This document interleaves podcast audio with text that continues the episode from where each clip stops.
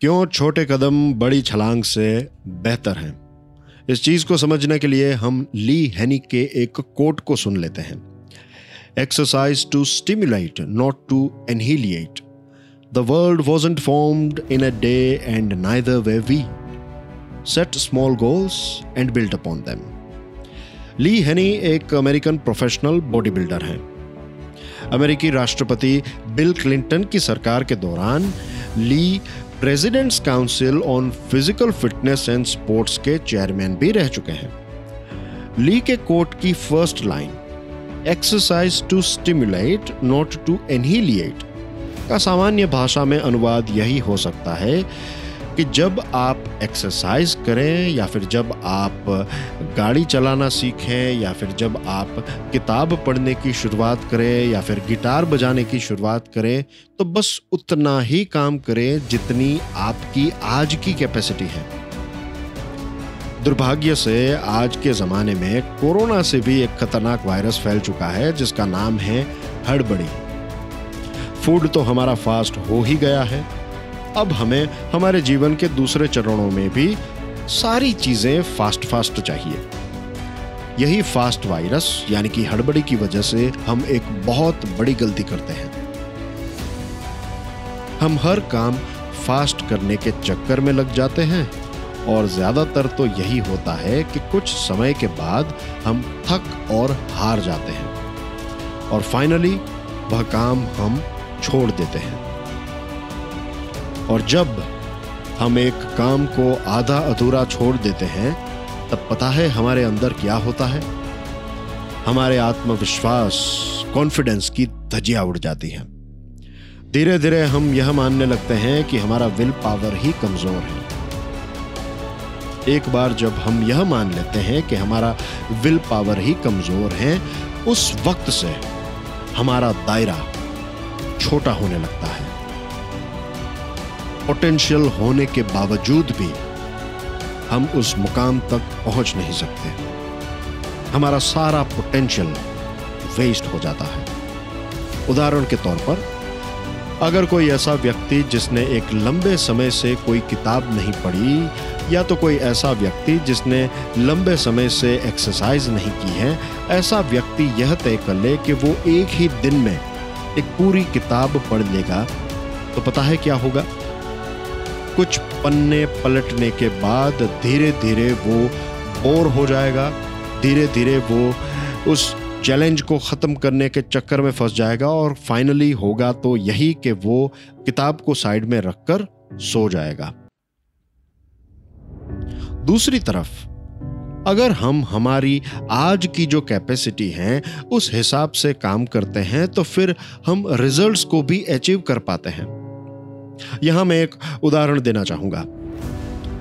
अगर आपने कभी या फिर एक लंबे समय से रनिंग एक्सरसाइज नहीं की है तो आपके लिए यही बेस्ट होगा कि आप फ़र्स्ट डे पर सिर्फ़ वॉकिंग ही करें। ऐसा भी किया जा सकता है कि आप एक महीने तक वॉकिंग ही करें। एक महीने के सक्सेसफुल वॉकिंग के बाद आप धीरे धीरे वॉकिंग के साथ थोड़ा थोड़ा जॉगिंग भी ऐड कर सकते हैं। ऐसा भी किया जा सकता है कि आप एक महीने तक सिर्फ़ वॉकिंग ही करें। एक महीने के वॉकिंग के बाद अब आप धीरे धीरे वॉकिंग के साथ साथ थोड़ी थोड़ी रनिंग या फिर जॉगिंग को ऐड कर सकते हैं। अगर कुछ समय तक आप वॉकिंग के साथ साथ थोड़ी थोड़ी रनिंग और जॉगिंग ऐड करते हैं तो आपका शरीर आपका मन कुछ महीनों के बाद एक ऐसे जोन में आ जाएगा जिस जोन में आप ऑटोमेटिकली ज़्यादा रनिंग करने लगेंगे और वॉकिंग का जो पोर्शन है वो धीरे धीरे कम हो जाएगा। कुछ महीनों के बाद आप एक ऐसे जोन में आ जाएँगे जहाँ पर आप एक्सरसाइज की शुरुआत थोड़ी बहुत वॉकिंग से करेंगे, आपके वार्म अप के तौर पर आप वॉकिंग करेंगे फिर आपकी जो मेन कोर एक्सरसाइज है, वो हो जाएगी आपकी जॉगिंग और रनिंग और फिर जब आपकी जॉगिंग और रनिंग खत्म हो जाएगी, फिर धीरे धीरे कूल डाउन के लिए आप थोड़ी बहुत वॉकिंग करेंगे। आपने जब स्टार्ट किया तो आपने 100 परसेंट वॉकिंग से स्टार्ट किया। धीरे धीरे आपके वॉकिंग के शेड्यूल में आपने one percent two percent three percent five percent ten percent jogging और रनिंग को ऐड किया। और अगर ये चीज़ आप धीरे धीरे कंटिन्यू करते हैं तो एक ऐसा समय आएगा जब आपका स्टार्टिंग का फाइव परसेंट वॉकिंग होगा और आपका एंड का जो फाइव परसेंट है वो वॉकिंग होगा और आपका जो बीच का नाइन्टी परसेंट है वो रनिंग होगा और आप एक अच्छे सक्सेसफुल रनर बन जाएँगे। इस प्रोसेस में होगा ये कि आपको पता भी नहीं चलेगा और धीरे धीरे आपकी कैपेसिटी जो है, वह इंक्रीज होती जाएगी। ऐसा करने से दूसरा बाय प्रोडक्ट जो आपको मिलेगा, वो यह होगा कि आप अपने जीवन में एक अच्छी हैबिट को सक्सेसफुली इंस्टॉल कर पाएँगे।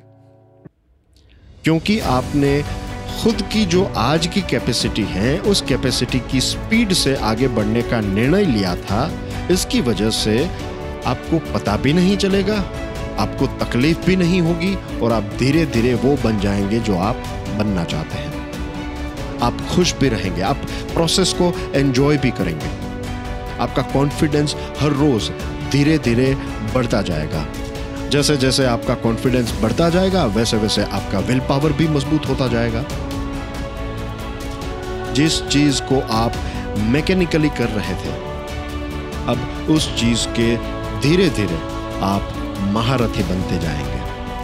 आप उस चीज़ को आर्टिस्टिकली करने लगेंगे। यहाँ ली हैनी की जो दूसरी और तीसरी लाइन है, यह साबित होती है। The world was wasn't formed in a day and neither were we set small goals and build upon them इस पॉडकास्ट को सुनने के लिए धन्यवाद।